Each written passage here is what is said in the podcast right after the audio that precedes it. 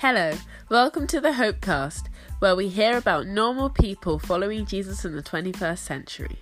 Join me and guests in conversations in how to do daily life with struggles that come, the hope we find in Jesus, plus anything in between. Come on in.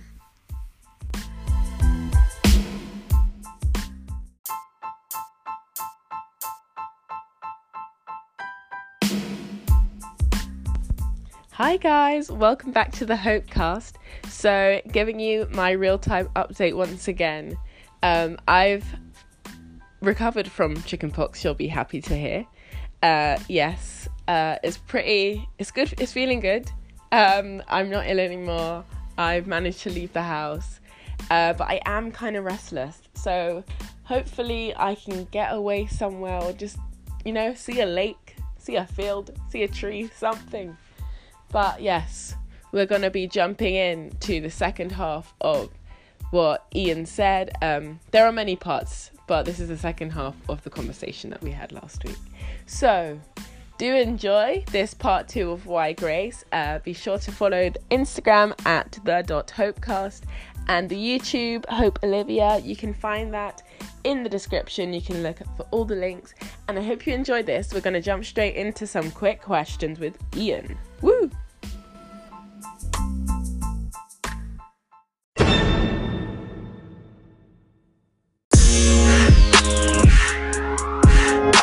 What was your first vehicle? Uh, a Peugeot 106, and the sunroof didn't work. and so it was broken, so like it just kind of flapped around in the wind. uh, when you went down the motorway, uh, it would make this like really high pitched noise. And Lindsay was studying; she did medicine in uh, Nottingham when I was in Glasgow, and uh, I would drive down after playing rugby on a Saturday to see her. And if you got above fifty miles an hour, like the whole time, it's just going. Burr, burr, burr, oh, no. Like you can't hear the radio or anything, and uh, so I, I have really fond memories of this very go kart type car with a broken sunroof because it was heading down to Nottingham to see Lindsay and uh, hang out for a couple of days before I'd head back to Glasgow. So that was my first car. Sounds amazing. I miss it every day. Now I've got a boring Volkswagen. Oh. To be honest, I don't even know much about cars. I don't really know why I asked you that question. but like, I literally don't even know the type of cars. Like, so. But anyway, um, what is your favorite animal and why? Dogs every time. Oh, I'm a big dogs. When our kids are old enough, I am definitely yeah dog. Um, we I had golden retrievers growing up, and they're Aww. beautiful, fun-loving, good-natured. They are uh, waggy-tailed mm. beauties. So, looking to probably get something similar when kids are a bit older. Awesome. And maybe not explaining the whole Trinity and stuff, but why is the Holy Spirit so significant? Um, yeah. kind of, and why do we even have it? Like, how how is it possible for God to live inside of us? Like, could you just kind of explain what you mean by all of that? Yes. Okay. So, uh, let me begin in the beginning. So it's a good place to start. Um, so when the world's created, uh, we see the Trinity, Father, Son, and Holy Spirit in action. So one God, three persons. Don't worry, that's the only explanation I'll do for Trinity. um, and um, the Holy Spirit hovers over the deep, is what the, the text in Genesis 1 says. And there's this kind of like creative power, uh, which is the power of God that is waiting to to create to create this masterpiece that we now see, which is planet Earth, right? Um, and and more, the whole cosmos, stars, moons, whole thing, right?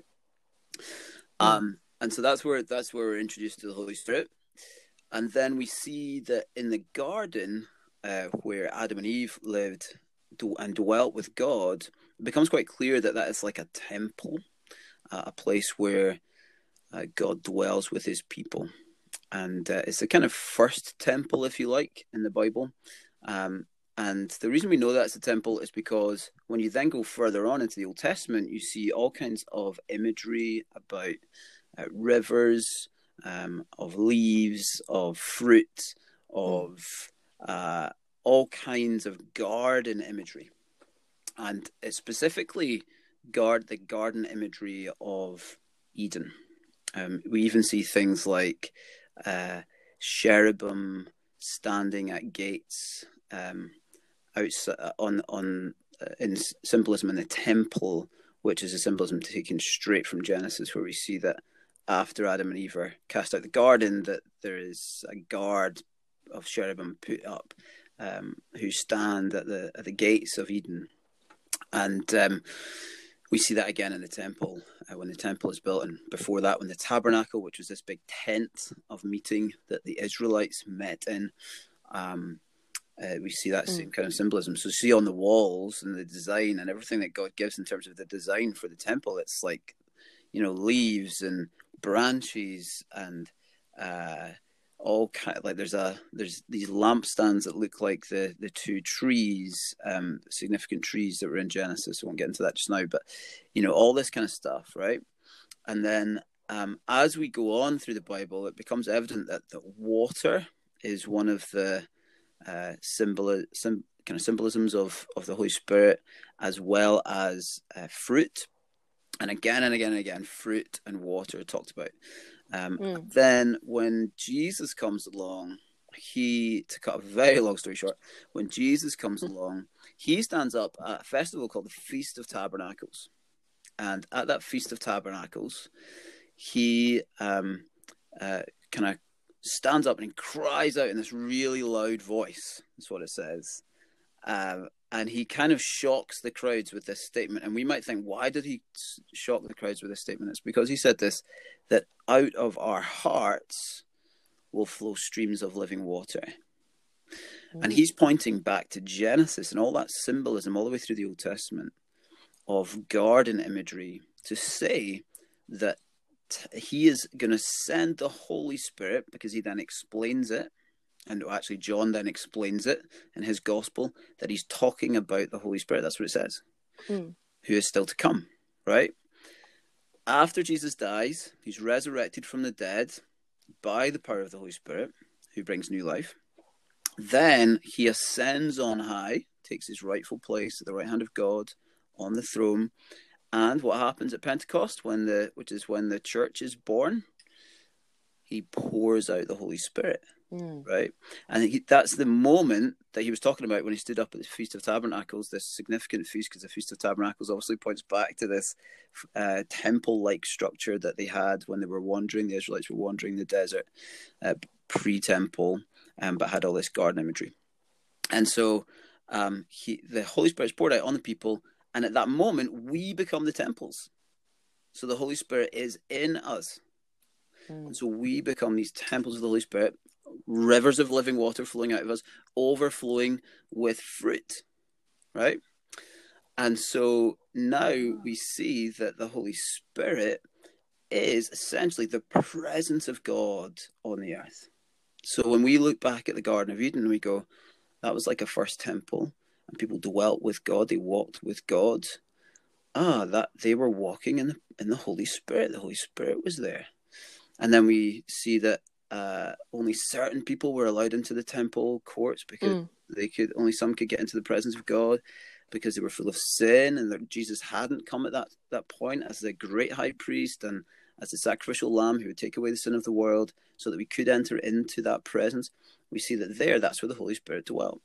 And then when Jesus comes, the Holy Spirit dwelling in him, and he then ascends on high, pours out that Holy Spirit after he dies and is resurrected, so that the church is filled with this Holy Spirit. And that means that the presence of God now lives in us like we are little gardens, like we are little temples.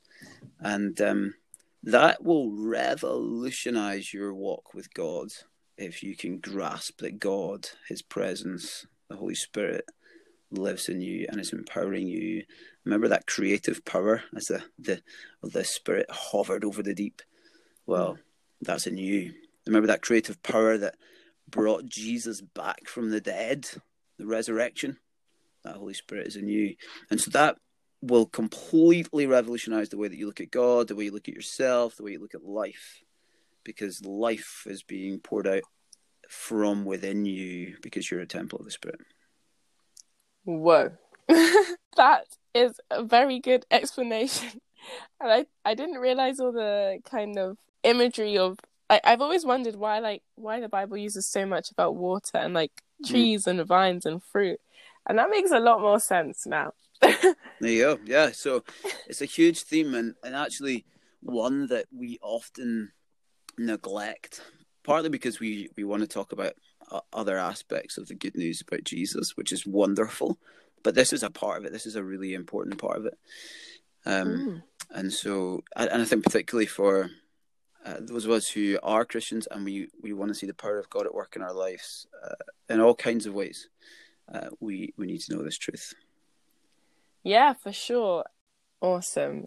I'm glad that you also said about um, how the Holy Spirit used to dwell in the temple, but there, there were kind of conditions. Only certain people, like priests, could access the okay. presence of God, okay. and they had to, there were a lot of steps to get there. So, what so dramatically changed when Jesus came, died, and resurrected, to to being changed so much that it's now in us?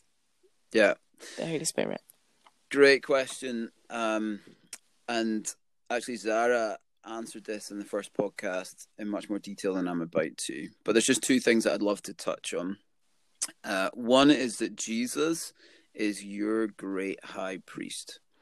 And uh, what that means is that instead of you requiring someone else on your behalf uh, to enter into the presence of God for you um, and to make sacrifices for you, um, for the sins that you have committed, you no longer need to do that. And the reason you no longer need to do that is because Jesus is your great high priest. Jesus is the one who is uh, clean, who has cleansed you. Jesus is the one who has made you new, and Jesus is the one who is has made, provided a way for you to enter into the presence of God without any of those cleansing rituals required anymore. He is your he is the one who has cleansed you and made you holy. Mm. And the way that he has done that as the great high priest is not only to be the great high priest, but also to be the sacrificial lamb. So he makes the sacrifice as the great high priest, but but what's being sacrificed? Well, it's himself. He is the mm. Lamb of God who has come to take away the sins of the world. And so you read all about all these bloody sacrifices in the Old Testament, you might think, man, what has that got to do with me? How is that relevant for me today? Well, it's extremely relevant because that should actually be you. Now, that sounds brutal, but it is true. So you and I are uh, have fallen short of the glory of God, and we cannot enter into His presence. Now, if we lived near the temple, um, we would understand that there'd be blood flowing from the temple day after day, uh, being washed down the streets because people are bringing sacrifices for their sin.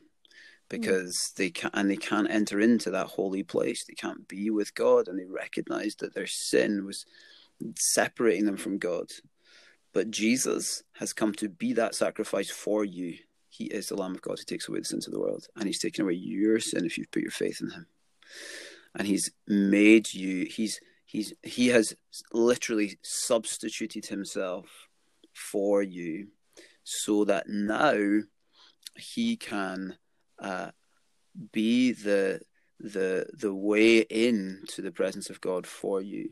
And not only that, but back to the high priest thing, he's sacrificed he's made your sacrifice, but at that during um the the uh, the second uh, temple days and the first temple days would have been true that you would have walked away at that point, right? So, yeah, mm. brought your sacrifice, and in faith, you are asking God to remove sin fr- from you. But you know that ultimately, animal sacrifices aren't going to be enough, and you're going to need something else, a, a Messiah to come, right? And so the Messiah's come. He's the Lamb of God takes away the sins of the world, and he's a great high priest. So instead of you walking away at that point now, so Jesus is your sacrifice, he's been slaughtered, but then he's risen from the dead, and as a great high priest, he walks you into the presence of God. right? So you're not you're not walking away from the Temple Mount. You're walking into the inner sanctuary with Jesus, who is your great high priest. So that great high the great high priest could only enter uh, the, the the high priest could only enter in once a year on a, a spe- this kind of special day, and he would be uh, there would be all kinds of conditions to to what he would have to do to then enter in. But Jesus, through his one time sacrifice and the, the true high priest for all of us, who is now in the presence of God in heaven and who is advocating for you, is, he is he has walked you in to the throne room, into the presence of God. Um, so yeah, the whole so he has changed everything for you so that now you can become this temple of the Holy Spirit. You can enter into the presence of God. You don't need to uh, lay down sacrifices. You don't have to do anything. You simply come uh, with by the invitation of Jesus, the Lamb of God, uh, by the great High Priest that He is. There were so many big truths there, and I think what's particularly stood out to me is that yeah, Jesus made that sacrifice once and for all, um, and it means that we don't kind of have to clean ourselves up to enter God's presence because Jesus already cleaned us mm. those 2000 years ago yeah. which is so significant because i think yeah definitely what you said earlier about this being a the whole world being based on works and you kind of earn your way into this job and you earn your way into your degree mm. and do all this is completely um countercultural to the whole way the world works so thank you so much if you had like one piece of advice to give to someone who's just heard this and they were kind of like, okay, so what can I do to accept this sacrifice that God's made on my behalf? What can I do to enter into that? And yeah, what would you say to them? What a great question. Um, stop trying, start receiving. Jesus has done it all for you, and it's time to let go of your pride that says that you have to do it because Jesus has done it. It's done. It's finished. He he said it is finished on the cross, and he says that to you today. Uh, it is finished. He has done the work required for you to enter into relationship with God, to know Him, to have right standing with Him, to enter into the uh, to become a, a, a temple of the Holy Spirit. So stop trying, start receiving. So good. Thank you so much, Iain. And pleasure. That Oh, thank you. You know, man. You